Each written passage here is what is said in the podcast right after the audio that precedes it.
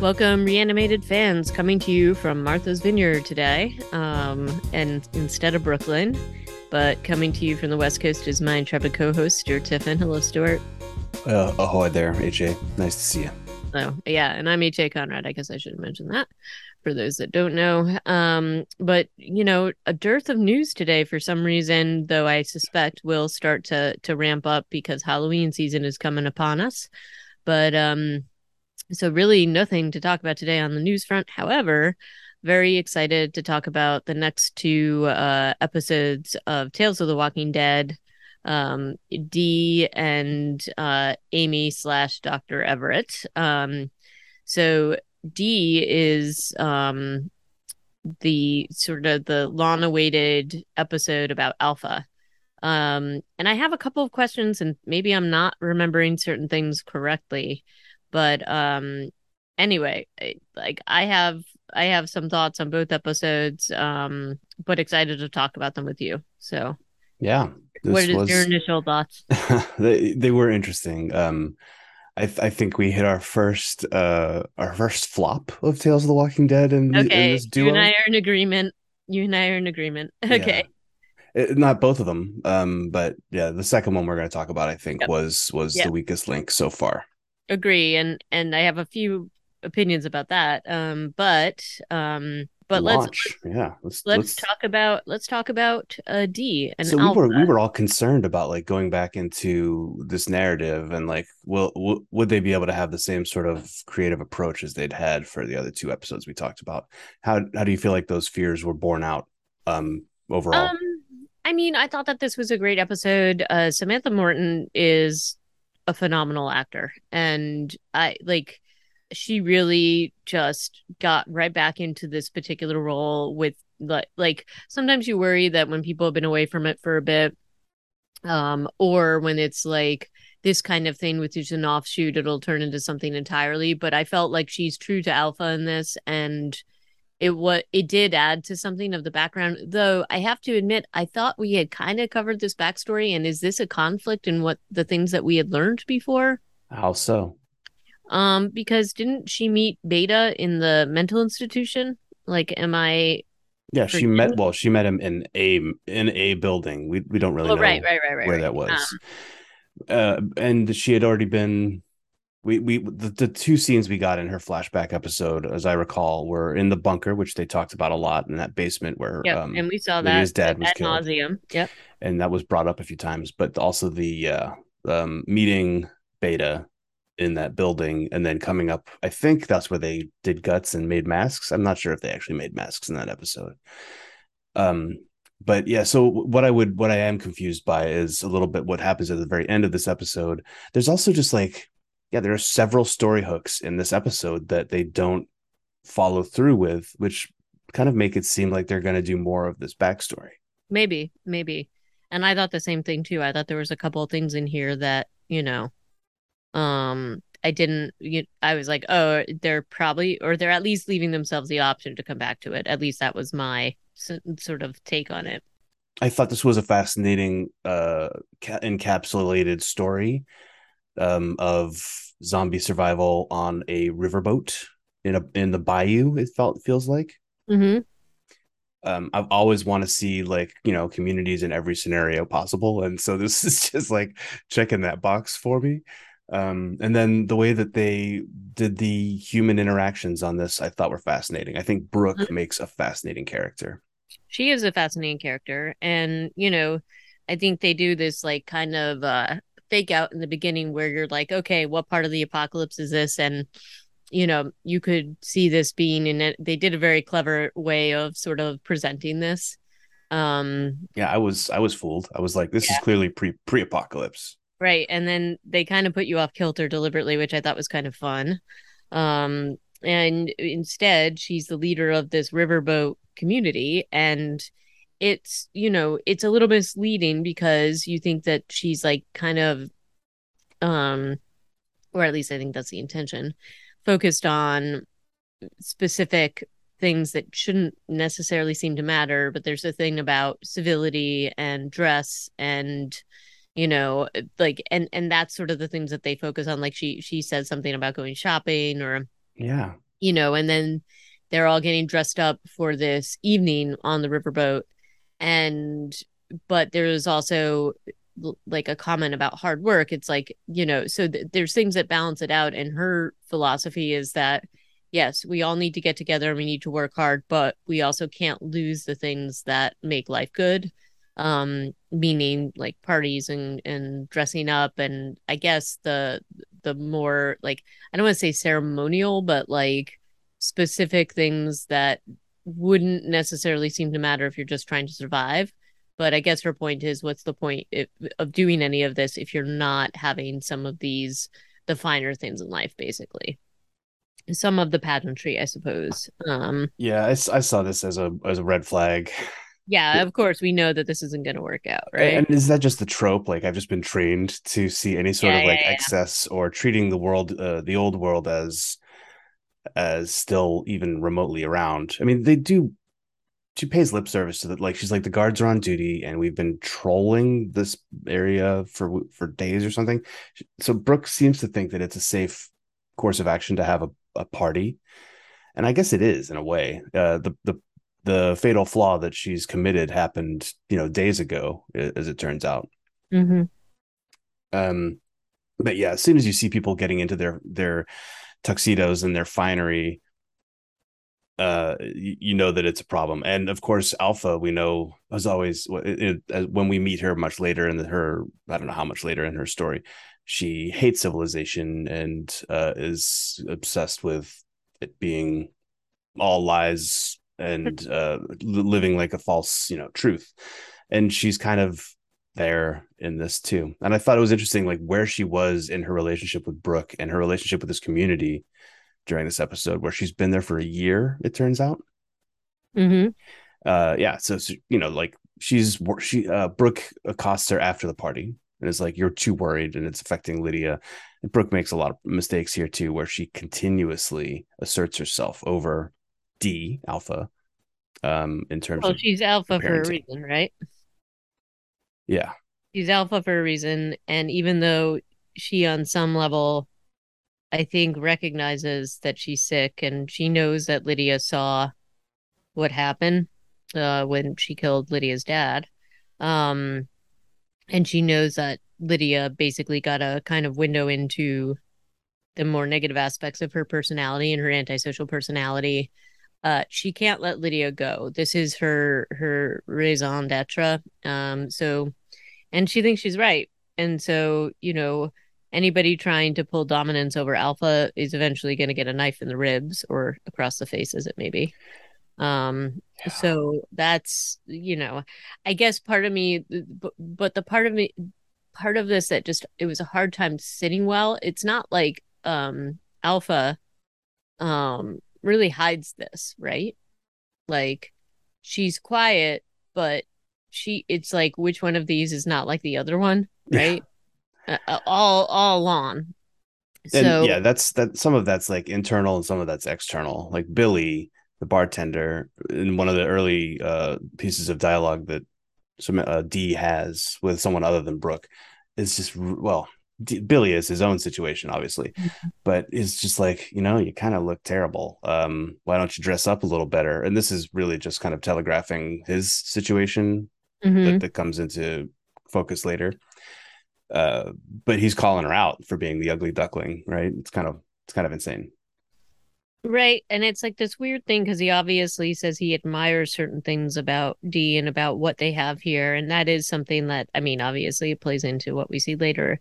Uh, but there's a coveting here that he does. Um, and things like and I think if there's a weakness in the episode, it's that because somebody like Brooke isn't going to get to where she's gotten um, without having some better judgment of character. Um, and if it's so easy to sort of find chinks in the armor, this wouldn't have lasted even as long as it did, right? Um, and I just find it hard to believe that D would have like lasted this long in this environment without because she just has no tolerance for this kind of thing. Mm-hmm. Um, even if it's that she's she's gaining safety for herself and her specifically her daughter, I just don't think she would be able to fake it this long. And you know, when it does fall apart, it falls apart really really crazy, fast. but and Yeah. fast. So that was the one part that I was just having a hard time sort of like putting my putting my skepticism aside. It just felt like and same thing with Billy. Like it's not exactly like he's not he's he's easy to read and he makes these comments. I just don't like I feel like the the sort of dissension that he has with maybe it's that that he's just showing it to D, yeah. but it just feels a little bit far fetched that Brooke wouldn't catch on to some of this. I don't know. Yeah, maybe. Um, I think I, I tried to put myself, I tried to imagine Dee as part of a regular, in quotes, survivor survivor group where she is a capable survivor, right? Like she even shows that when she's just off by herself later with Lydia. She is tactical and she has the ability to survive. And so those are skills that would be useful in any kind of group. And Brooke mm-hmm. is, despite all of the icing and frilly nonsense, she is running a survivor group. Right. Um, so I, I, you know, even though she Alpha is their janitor, like you know, Yep. she clearly has like a, a, a position in their community that it is not one necessarily of uh, the command's respect. And but Yeah. you're right. I don't I don't know that she would have lasted an entire year, other than the fact that Lydia is so happy there and seems to be really in love with Brooke. Um, who and there are some scenes during this episode where uh, where Dee and Brooke are like having a face to face in a hallway, and Mhm. Samantha Morton, I don't know how to how I forget how tall she is, but she's in the five foot range, and I guess the woman who plays Brooke must be like six something because there's Yeah. like at least at least a foot or six inches of the of uh, height difference between the two of them, and it creates kind of an interesting um, dynamic to their to their threatening conversations. But you know what? When Alpha D is is threatening Brooke with a knife, um, it, I believe it. Yep. Yep. Definitely. Um, I, I I thought the uh, the aerobic stuff was really fun. Um, even though it's like you're kind of like, okay, this is this is ridiculous. Uh, it's on some level, it is it is trying to like she's she's working on uh, healthy body, healthy uh, healthy minds. I think like it makes sense, right? Well, no, I mean, I kind of thought she was like, okay, well, we're on a boat. You got to stay in shape and you got to be at peak, you know, to help fend off any kind of uh, threats. Although, I mean, I guess these are the things that don't sit totally well with me. I just don't like a riverboat like this to me is a huge target. Yeah, Um, wherever it's going to go, it's huge. It's and she's doing stupid things like having the whole thing lighted up.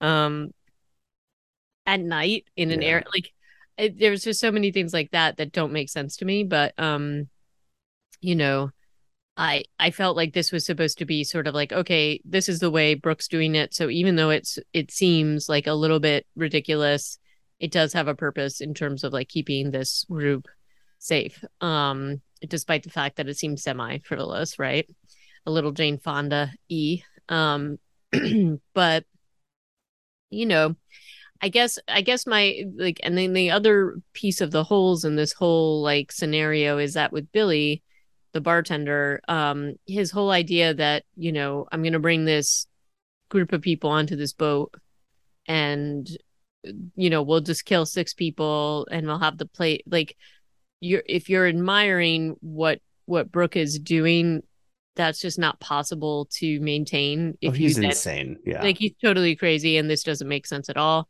Uh also like him just jumping into the bayou i don't think he would have lived very long with the gators and everything else out there apparently. Um but you know again this is just sort of like a, a little story to show who Dee is who we also know and to see show her in a different scenario. Um and i think that probably the most powerful scenes are actually when she's out in the woods after the whole coup happens Yeah, because at Got first uh, that's really a lot of to do with Lydia and her her frame of mind too, Yep. right? I mean, it's not just yeah, D, D's there absolutely too, but D is fairly constant. Yeah. Uh, other than like the massive amounts of restraint she is showing early on in the episode, like you've pointed out. But Lydia is like being feted as the only child on this barge too, um, given a dress. Uh, you know, Brooke is talking about Pouring a it- party pouring attention on her and talking about a garden party and fairies and stuff. And Alpha is D is really trying to she's kind of like letting her enjoy that a little bit, but at the same time being concerned about everything that's going on. Um, well, and I think that, that there is a rejection of D by her daughter. Like Lydia knows oh, her mom is a psycho. Yeah. And so she's looking for other role models and she's definitely imprinting upon Brooke, like Brooke is the way to go. And Brooke though and, keeps on coming back to D and saying, like, your daughter's terrified of you and she needs yeah. some space. And she's saying all the wrong things to a yeah. mama bear. Yeah. Um, which I just feel like Brooke's not that dumb, but I guess they make her that dumb here. And so when when Dee and Lydia, you know, escape or or basically Dee takes Lydia, Lydia doesn't want to go. And then they go in and and Dee like after like this is the thing that I'm like uh like I know we've seen a little bit with Alpha before. We saw this in the mental institution uh storyline with Lydia.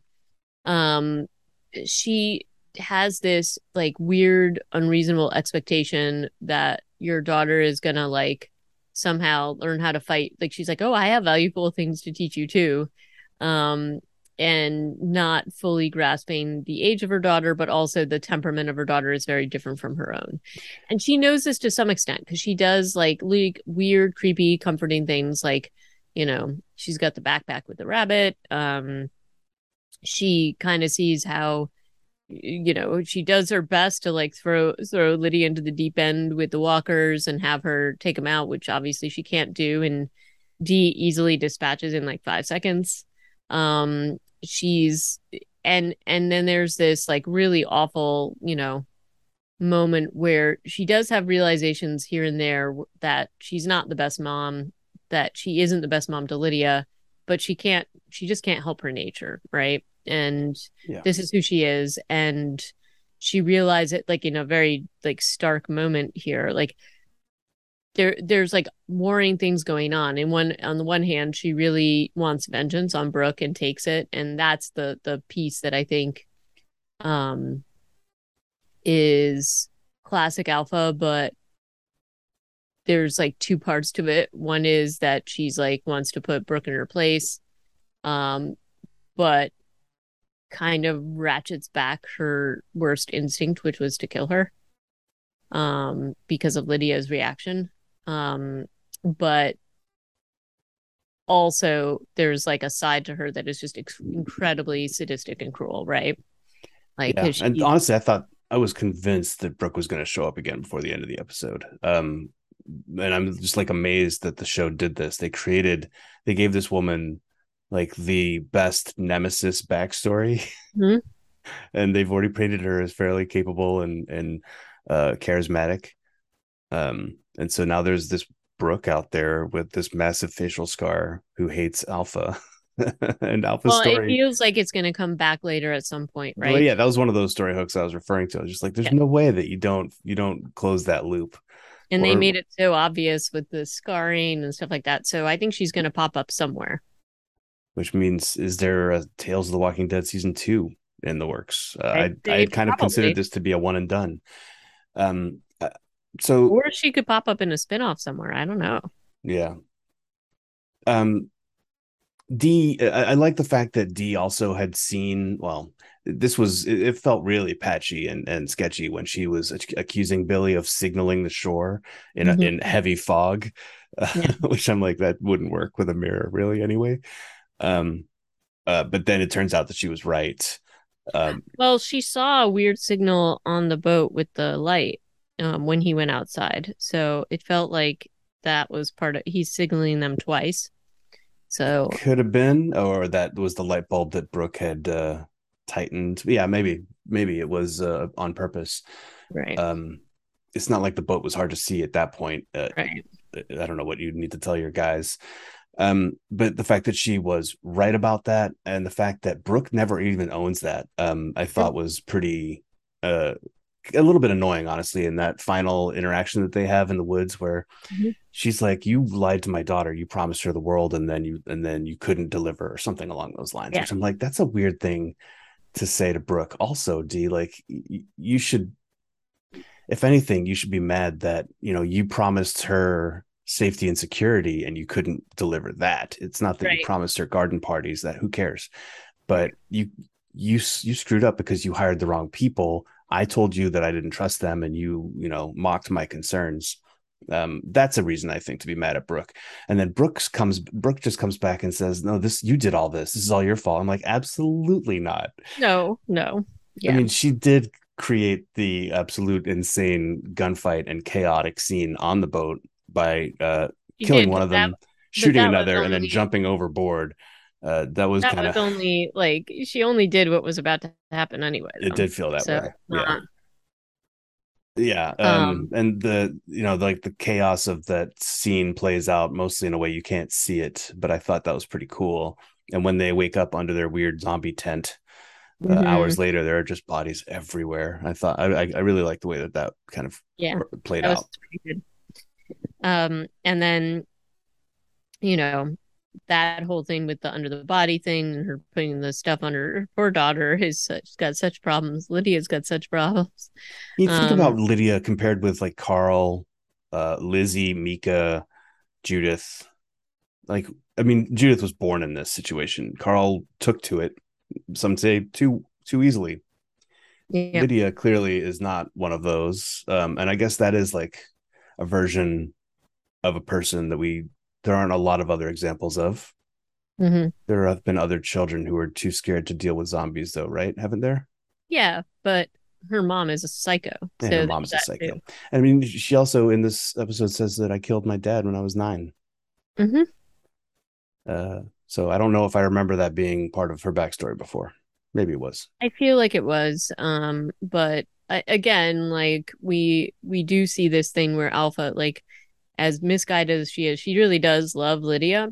But there is the big moment in this particular episode where she was like, because Lydia keeps talking about how she believes in fairies and she's hearing the trees whispering, whatever. And, you know, this is, you know, a form of escapism, much like tea parties and other things that Alpha just cannot abide by because she hates all those kinds of things. Um, she truly believes in harsh reality and just can't honestly there's this moment where she's like oh gosh i can't believe i uh i this is my kid kind of um and her solution is to like kill her basically. Kill them both? Kill like kill, kill her them, and then kill herself yeah, probably? yeah and that's like her her whole thing and then of course the whisper thing like uh Hera. Were, were you surprised by? I could have sworn that Alpha started the Whisperers. Um, I that's did... the part. Okay, so that is the part where I'm talking about where I and again I my mistake for not watching that whole backstory episode with Alpha and Beta. But I thought that those two started the Whisperers um, because they wanted to live like the dead, and that's the conflict that I'm talking about here, where feels like they're obliterating that whole backstory. Um, like the the Hera thing, I don't understand where that came from um, and where beta go, right? So I feel like maybe they're just doing another universe thing. Is this like the metaverse of Walking Dead? I don't know. Um, but that was the part where I was like a little confused by because well, I thought I, re- I thought I I thought I remembered that Alpha created them too, but you know maybe uh, yeah I, I, don't really recall like again we probably should have watched that some of those uh those flashbacks but it, it is it would be weird to imagine because I remember at the beginning of that flashback, Alpha D, Samantha Morton, whatever, um, Alpha is walking with Lydia through a city. Lydia is freaking out and screaming because she sees a zombie, which draws more zombies. But they are, I think they have guts on, but they are not wearing masks mm. until maybe until later on in the episode. I don't even recall. Maybe. But if they'd already been like uh brought into the whisperer way of life i feel like you would just always have a mask. Right. I liked a lot of aspects of this episode. The conflict in my head just about some of the things that we saw here was kind of annoying but overall i liked it. And i liked seeing samantha morton again as alpha. So i thought that that was kind of cool. So overall i'm, I'm in favor of this. Although i will say that um just overall with the, these two episodes I think part of why the first two were um, kind of a little bit more enjoyable, or why I was so excited to see them, is that they were such a departure and there was a lightheartedness to them that this was definitely a darker episode, as is the next one. So, and maybe we'll go back to a little bit of that on the on the the next round of them, but um, you know, I, don't know how much this adds to the whole thing any more than we know, except that it was kind of fun to see Samantha Morton again as Alpha. I yeah, I, I, don't know that it adds a ton, but like I said, we've got that riverboat colony, which is to me a plus. That's like definitely in the plus column. Um, the way that it falls apart is a little bit hokey, just because Billy is so like clearly wacko. Um, and I'm yeah, and as we, you, have said, I'm surprised that Brooke or who, her her lackeys and a, a lot of her people, the people in this community, do turn out to be like just terrible people. Like they're they're like falling over each other to turn Lydia and Dee over to the pirates. Right. Um, and and that yeah, that's you know, so Brooke has uh, has clearly surrounded herself by sycophants and bad people. So that helps kind of sec- secure her fate at the end of the episode. Uh, I think this was good. I think this was a good episode. Um, it raises some more questions, and so I would like to kind of see it through, see the end of of where this is going. Mm. Which will be apparently uh, Alpha killing Hera, and maybe Brooke shows up with a with a face at some point. I don't know because uh, it at the end she's talking to Hera's face mask. Yep. On on like a mannequin, right? Yep. yep. Even though we haven't even seen Hera yet. So maybe we'll see more crazy. of this. It is. It is. So maybe we'll see more of this. Maybe we can kind of figure out where the timing is of this. Um, I mean, just based upon like her hair and everything like that, compare I don't know. Um, this would supposedly be before they ran into beta, but maybe that happened at some point later on. I don't know. But it feels weird. It feels like this is so, sort of a an alternate beginning to Whispers, but yeah. I mean, if you look at the uh the plot synopsis for episode the episode called We Are the End of the World, season 10, episode 2. Mm-hmm. That's the episode with the um with the flashbacks and they talk about it being forming the basis for establishing the whispers but that's mm. written by that's written by audience people not by showrunners yeah. so maybe they would have written it differently yeah i don't know but anyway so that's but th- i think that's done and dusted but yeah. uh next we're going to talk about and probably not quite as long but um the Amy slash Dr. Everett, which I was really excited to see because um, I really like Anthony Edwards, who stars in this episode. Um, and this was, um, to me, the weakest out of all that we've seen so far. I don't know how you feel about it. Yeah, I, I also agree. And I'm trying to figure out if it was the script or the performances, frankly. Well, it's a little bit of both, I would say. Um, um, like like so anyway let's dive into this and you just give the sort of the the setup um but in this tale there is you know basically a scientist observer um portrayed by anthony edwards who plays uh, dr chauncey everett and it even has a bit of a like that voiceover and and you know um the the thing you would normally see in like a nature episode and whatever and and viewing the whole zombie apocalypse as like a you know way of nature's way of balancing things out right? Um and you know that's that's the feel it gives you about this whole thing um, he re- I have some problems with this setup though oh, too. Oh, there there's a pretty there's a lot of problems with this setup, right? Like if um, something about this episode doesn't even feel like it lives in the universe of The Walking correct. Dead. Because they're they're talking, I mean, maybe they're just like it's a different part of the country, so yeah, you wouldn't know the terms for stuff. But it's like dead sector and the mm-hmm. trench, which are not like uh, I mean, they he the narration sets it up that those are things and so i guess that's all i should need to be like yes there's a dead sector and a trench and beyond the trench is like a place of uh, you know amazing diversity of of animal like ecosystems.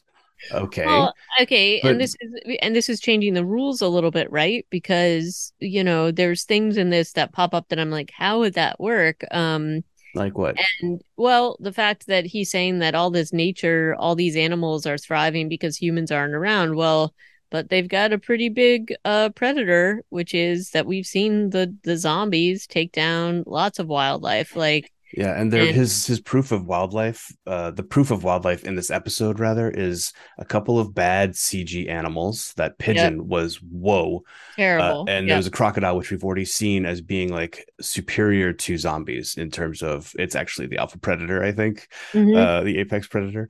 Um, and then like a bunch of B roll from nature documentaries of African savannah, and I'm just like, this doesn't this doesn't compute. This is not adding up. Uh, it, it doesn't. It it just felt, uh, yeah, not enough. This was not good enough for me. Right. And I mean, look, I guess we have to maybe this whole Tales of the Walking Dead isn't canon. Maybe this is just their own weird thing. I mean, because we did have a time travel episode or a time loop episode. So, yeah.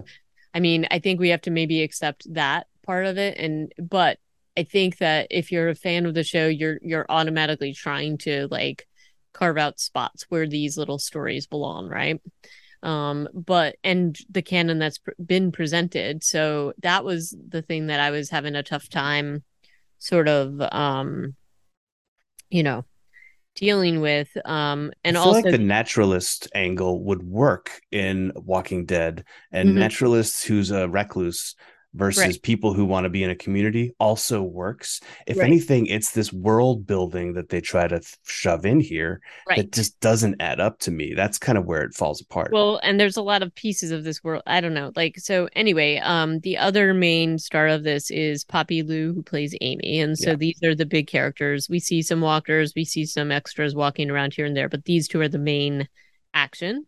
Um and you know, it's it's sort of your normal thing where he he does all of his observations. He's a recluse. He doesn't really want company. Um and there's this whole premise set up that in this zone there are people that come much like they come on into the you know um the the preserves in africa. And instead of taking like trophies like elephant tusks and things like that they're taking walker heads which just seems ridiculous. Like, how are there not walkers on the other side of the trench that they can right, take their right? Heads? And uh, you know, there's some idea that all the resources on the other side are are totally tapped. Which would they be if there were? I don't know. Like that, if there, if the population is down, like some of the, some of this makes absolutely no sense at all. Um, and so he saves Amy from, you know, a a, a, group of walkers because there's a specific walker that he's been following and we see that he's been observing two specific ones but uh, he's very attached to this uh, specimen 21 um, which is the only reason he interferes but he actually uses he's got a very uh, hypocritical uh, philosophy going on because he just chooses to intervene when he wants to often yeah. um despite his philosophy. Um, and I think, you know, for me, some of what didn't sit well was the I thought both of them were overacting tremendously in this episode. Yeah, yeah, I agree. Uh, it was because especially in like the middle, maybe the third, the last third of the episode, there's a very long scene of them talking to each other, trying to convince each other to go to their their side of the argument mm-hmm. and it just dragged and it was um it, it was it fell very flat to me the the, the delivery. Um and i don't know if that was overacting or just like the script was Maybe. wasn't there or what. Might have been that but i even felt like that interaction with them from the beginning just felt overly you know he's this scientist acting all curmudgeonly and whatever. It just felt overdone all of it. And you may be right. It may just be the script but they don't those two didn't really have a ton of chemistry, unfortunately. Um, and I know that they're both great actors, so that was kind of weird. Um, but even in how certain things were revealed and presented, it was sort of like, like there was this. It just fell flat. I think you're totally right. Like the specifically one part was where he was talking about the coat he was wearing I mean, that coat was pretty cool. it was pretty cool, but like he says it and she's like, well, well, and her reaction to it was just sort of stupid. And it's like, well, this, if this coat makes me un- invisible, like, why wouldn't you make more coats? Like, anyway, um, but the, the, the sort of opposite sides of their philosophy didn't ring true. Like, it just felt like they were having conflict for conflict's sake. Um, there was a couple good moments, but like especially when she sees the fake CG bird, that to me seemed just ridiculous, right? That where was like where she's like, yeah. "Oh, beautiful bird," and she knows what it is, and I just don't buy it. Um, and then the other part that I found like kind of ridiculous, it's like, well, even though he has kind of kept specific information from her, there's like a weird moment where he's like where she goes to help one of her colleagues and he doesn't help but her colleague makes it away but her colleague doesn't like stop to see what's happening. That was very strange direction. Like why right? didn't hannah hang out? Or had hannah been bitten? Because it took them so long to go help them. Um it felt yeah. like she made it away and then it's like well wouldn't you help your friend it like that felt weird to me and it just felt like and if that was the case that she got bitten they should have shown that or the ultimate end of this episode too though kind of follows this it doesn't make a huge amount of sense to me other right. than like we're supposed to believe that amy voluntarily goes back to die with her community because that's what would make her happier Except, um, you know, she's got this knowledge, so the community could have basically gotten away. So that's the part where yeah, I'm and like, they're what? they're mobile. It's not like they don't have vehicle. They have vehicles. Like he's looking at their vehicles at the right. end of the episode. And and we've also seen Amy manage to make her way through a pretty like not a massive herd, but enough of a herd that she's figured it out and she gets to the community in time to basically say, "Hey guys, there's a huge herd on the way." Mount and up. Yet they stay in this one spot and just sit there like sitting ducks. Like it felt very dumb to me. Um, I don't didn't think this made any sense whatsoever. Also, even his mission, and he's like, you know, people. I was part of a science team who was here studying the the, the walkers, and this is important, and I have to keep doing it. I'm like, okay, sure, yep, cool. Uh, but then he doesn't like. What is the point of science for its own sake without sharing your findings? Right like what is the end game here right? Like who who is going to like because if as he says like that the humans are just kind of you know chomper meat and that this is the next step what's even the point of doing some of this? Um you know like where are you going to leave this knowledge? Because the whole point is to pass on the knowledge and if you think that humans aren't that channel what are you doing? It's not like you can leave it to the zombies right? Exactly the other thing I did think with this episode that they were trying to establish, which, you know, again, is this just sort of a weird uh part of the part of the um multiverse um but um of of Walking Dead, I don't know. Um, but he was establishing that specific walkers had different senses, and I wondered if that was going to play into some of these new uh new projects, like what we talked about, the fast French zombies and things like that. But he specifically talks about um, one of the um, one of the walkers has more uh, like a sense of smell and then his specimen 21 does things that he and you can't tell whether these are real like attributes that these walkers have or whether he's kind of fooling himself right about uh, whether there's are... nothing to suggest in the world that zombies need to eat to continue to be uh, reanimated. Right right. So that was a weird thing. And you know she does make amy makes a very good point which is like well if the whole point is to like keep the species going they don't reproduce. And if every human is dead they won't and they'll just eventually decay so that how does that play into the nature thing? And he's kind of stumped by that, right? So the fact that they're even asking that question on this show, I think, is a kind of a big deal.